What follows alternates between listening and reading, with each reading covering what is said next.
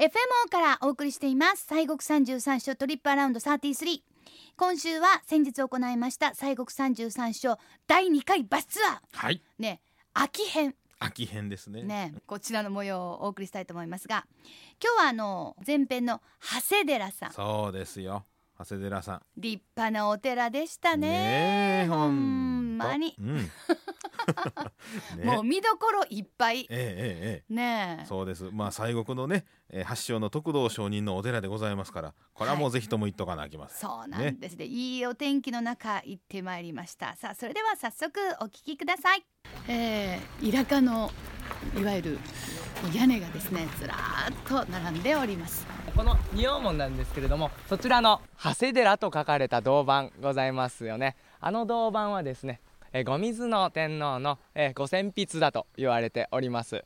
でこの仁王門をくぐりますと皆様、えー多分待望かと思われます。上り楼が待ってますのでそれではこれよりそちらの方に向かいたいと思います、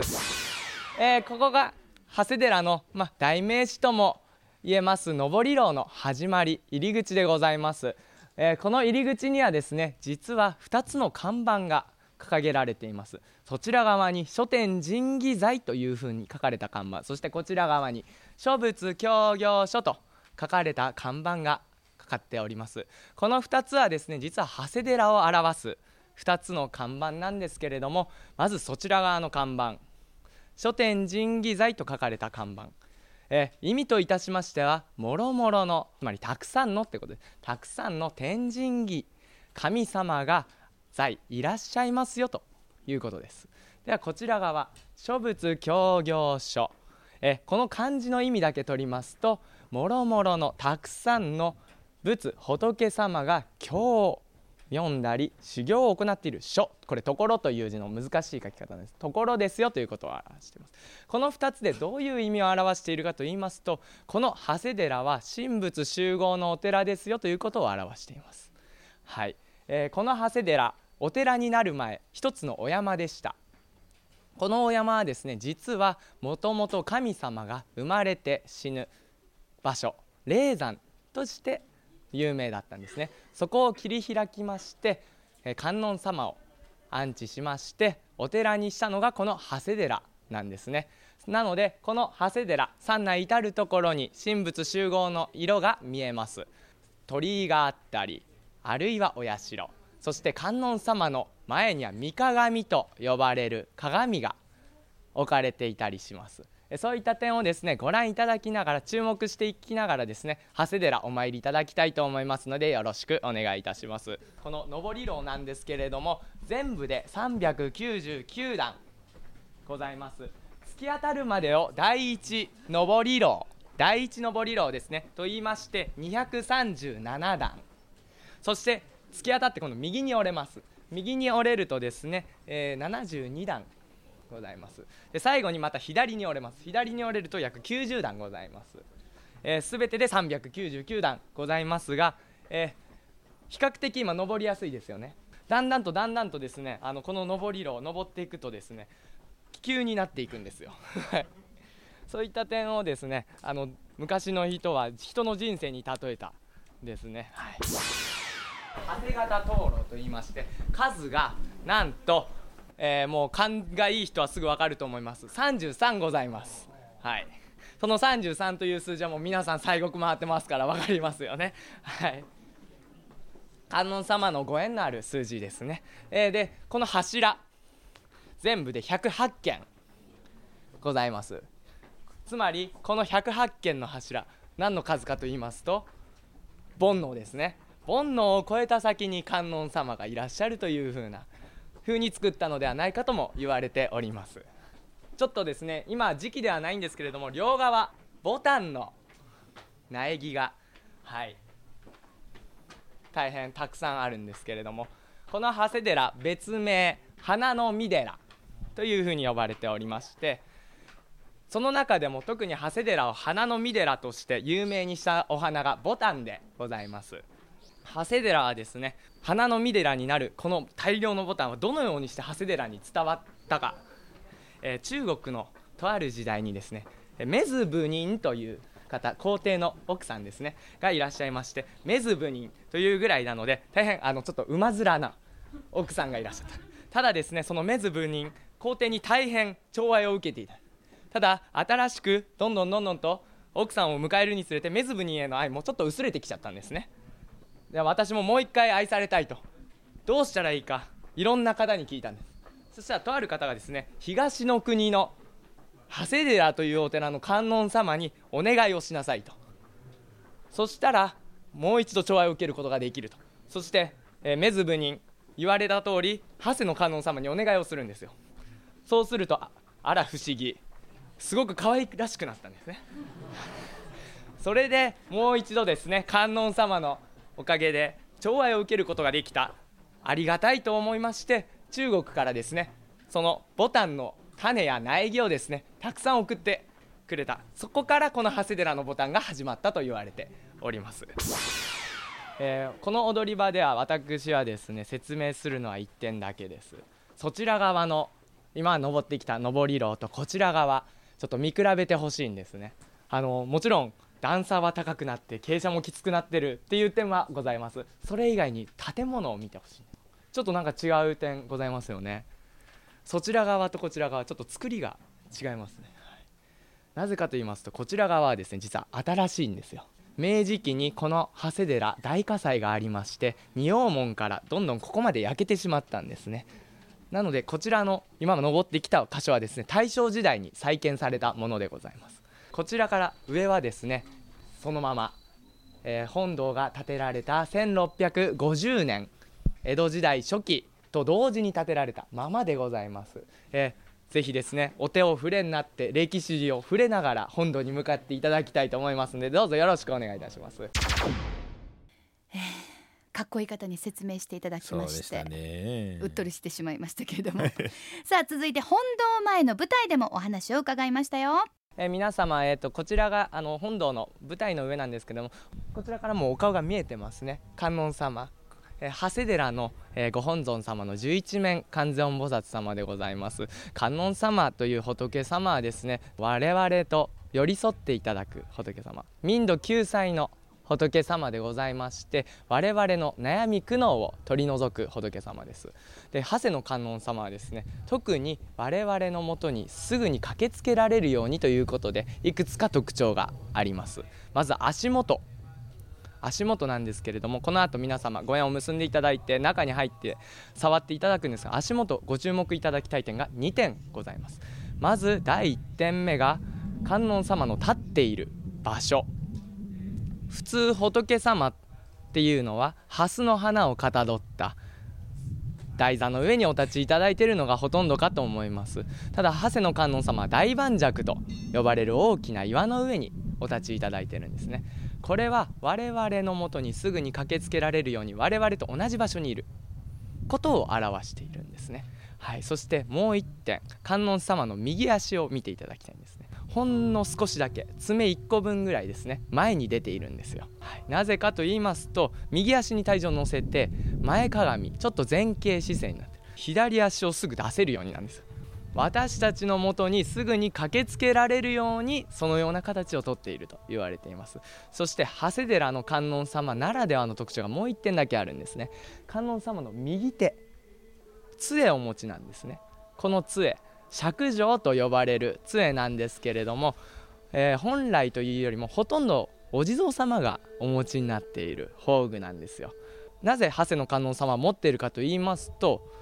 観音様の慈悲の功徳とお地蔵様の慈悲の功徳両方を兼ね備わった大慈悲仏だっていうことをそれで表しているんですね。で長谷の観音様ここから見ても分かる通りすごく大きいですよね。身の丈がですね10メートル18センチ。頭の先までが。ただその10メートル18センチっていう数字もですねちゃんと理由があるんですよ。古来から日本の単位で数えていくと3畳3尺6寸なんですね。33という数字に倣ってこの大きさにしてます。そして後ろの後輩合わせますと12メートル42センチ。木造の、仏像では日本で最大になっております。で今の観音様ですね実はですね8代目なんですよ。7回火災で焼けてしまってる。今の観音様は1538年室町時代のものでございますが一番最初初代の観音様は732年。平安時代より少し前の時代からこちらの場所にいらっしゃいます。その時はですね大きなクスの木をですね掘りまして一木の作りだったと言われています。大きさもほとんど今と変わりなく。徳道上人という方が発願いたしましてこちらの長谷寺に安置したと言われております。でこの長谷寺はもともとはですね686年首長元年という時代にですね道明上人という方が銅板法華雪相図というちょっと難しい言葉すごい並べちゃったんですけどそういったものをですね丘の上にお堂を建てて安置したことから始まるんですけれどもそのお弟子さん道明上人のお弟子さんの徳道上人という方が観音様を掘ってこちらに安置したことから長谷寺の観音信仰が始まったと言われています。はいまあやっぱりあの私もあのはい。大きな大きなご本尊、うん、十一面観音立像まあ観音さんですね。そうですね。二回目なんですけども、おみ足にね触れて。触れさせてもらってもうみんなもうははーいう感じでははーいう感じで下から見上げたらすごいでしょ私なんか一周回ってきてもう一回ははーってなっておみ足触らせてもうて。ええええもう本当にありがたいってこういうことを言うのかなというふうに思いましたね。はい。さあその後、うんとっても立派なお座敷でねお茶をいただいたんですよね。はい。伊藤執事からお話をいただきました。えー皆様方にはもうご本堂お参りをいただきましたのあと思います、えーご本堂様あー親しくおみ足を触れていただいてえー左の手には五色のお五円結びのお線をですねつけていただいておりますえーこれをつけていただきますともうこの長谷のご本尊様から離れられないことになってございますので、えー皆様方あーあご迷惑かもしれませんけども長谷寺のご本尊様とご縁をいただいたわけでございます、えー観音様のご霊場これが西国33章でございましてこの奈良の長谷寺も、えー8番目のお札所と位置づけられてございます。ご本尊様が作られましたのは今からえ1300年ほど前ですから西国が改装なされます創造なされます年と少し、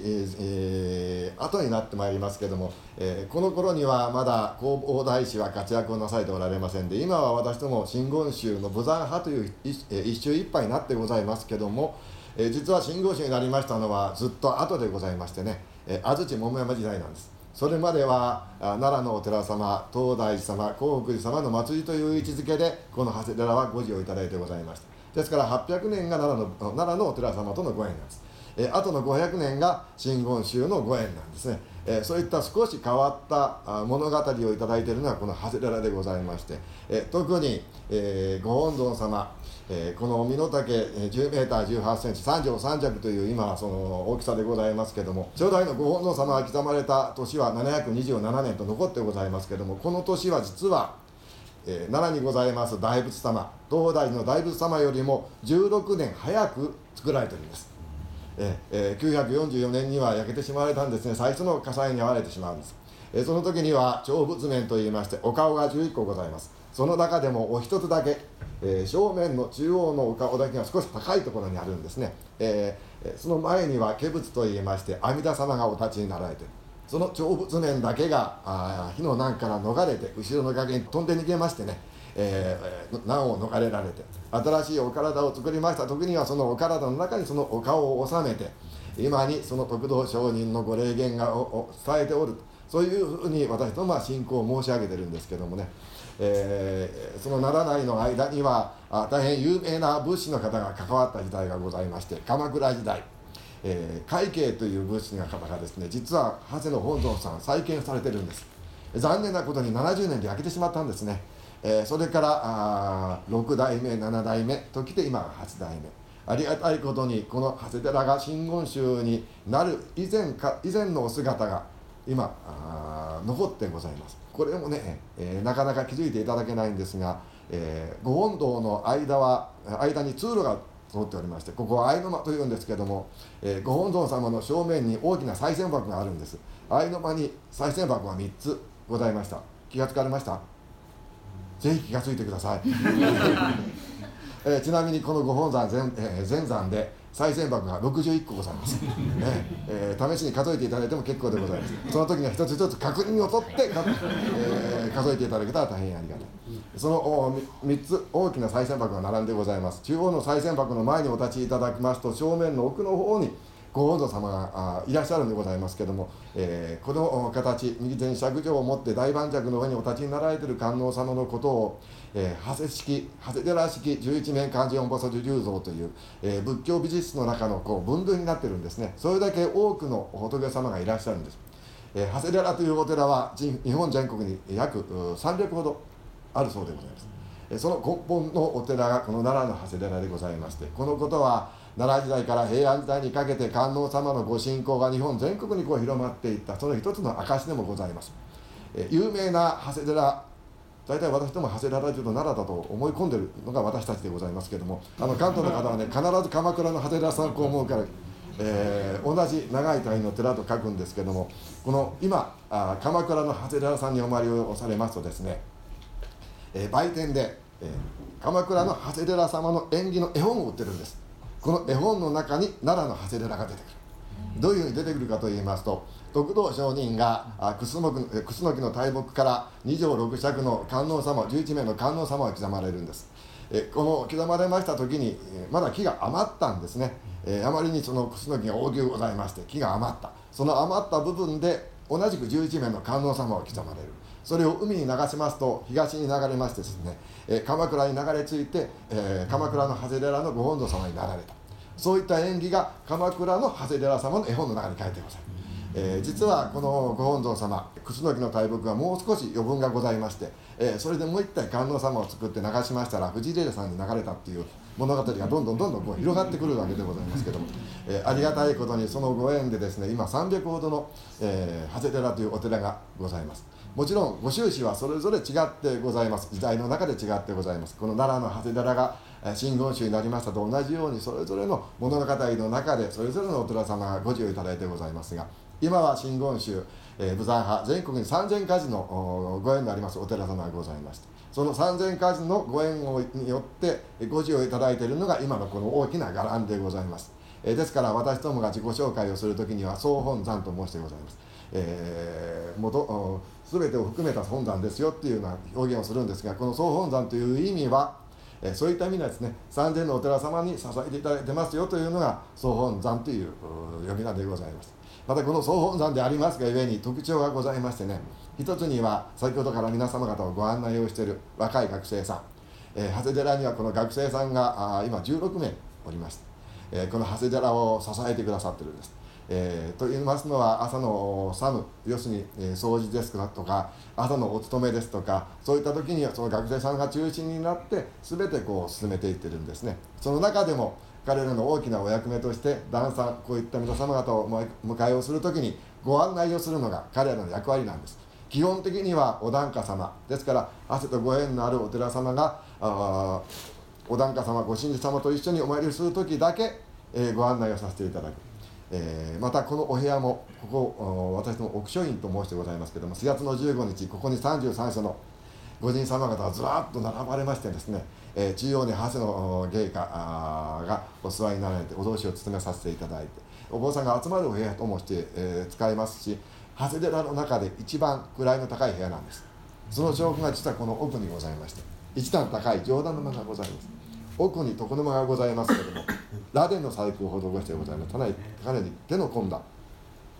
こちらの建物も実はあー、えー明治44年に、えー焼けた後に大正13年に再建をされたものなんです。えその頃は徳川家の薄建てがございませんのでこれだけ大きなものを作るのは大変でございました。ありがたいことにこの奈良の長谷寺はこの前を流れます長谷川。桜井という町で、えー大和川という名前に変わりまして、えーえー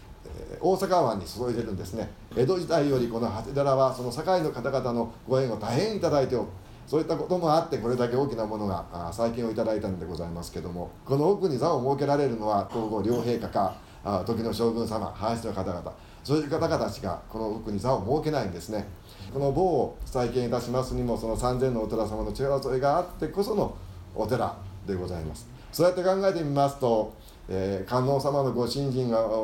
いただきまして大勢の方のお心が集まって1300年の間この長谷寺がご寺をいただいてる。そのご寺をいただいた上で私どもが修行をさせていただいている。そのが今の長谷寺の姿なんですね、えー特に観音様はですね頭と、えー11名の観音様でございますけども頭の上に阿弥陀さんを乗せてらっしゃる。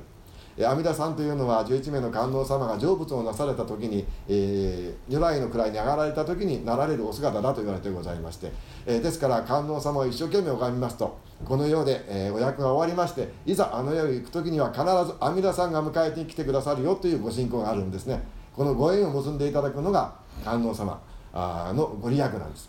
皆様方ご本尊様のおみ足触れていただいたと思うんですが片足だけ上品に触れられた方いらっしゃいますか？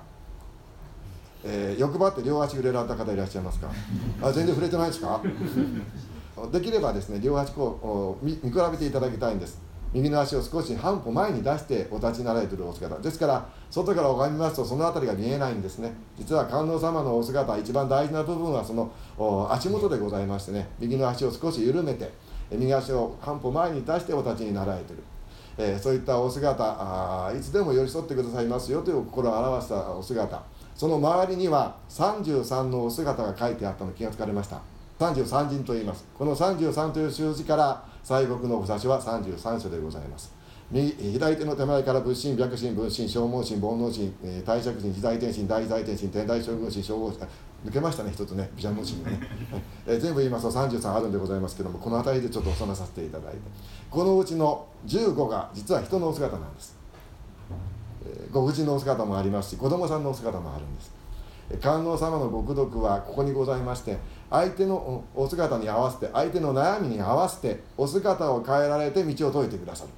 えーというのが観音様のお慈悲のお姿なんですね。ですからこの次お参りなされる時にはですね両の足をしっかりと見比べていただいて観音様の表されるお心をですねしっかりと確認をいただいてまた道内ぐるっと巡りを、ね、見回していただいてあこれが観音様の化身のお姿なんだ。えーうかうかしておりますと皆様方のすぐそばに観音様が化身をなされておられるかもしれない。ところがなかなかそのことに気がつかない。このことをしっかりと気がついてそのことを心に留めて心を平らかにしていくのが私たちの修行の目的でもございます。そういった意味で幾度も参る心は捨て寺。あ山も近いも深き谷川。これは長谷寺のご栄華でございますけども1回2回じゃなかなかそこまでいかないんですね。何度も何度もお参りをいただいて観音様のお姿をしっかりと確かめていただいてましてそれが33であればなおさらのことでございます。えーたびたびのお参りを重ねていただいてしっかりと観音様が皆様方のそばに寄せ添ってくださってるんですよということをご実感をいただく。そのためにえー本日皆様方にご縁をいただいたわけでございます。どうぞ道中お気をつけをいただきまして、えーご上満をなされますこと心からお祈りを申し上げましてお礼のご挨拶をさせていただきます。本日は誠にありがとうございました。ありがとうございました。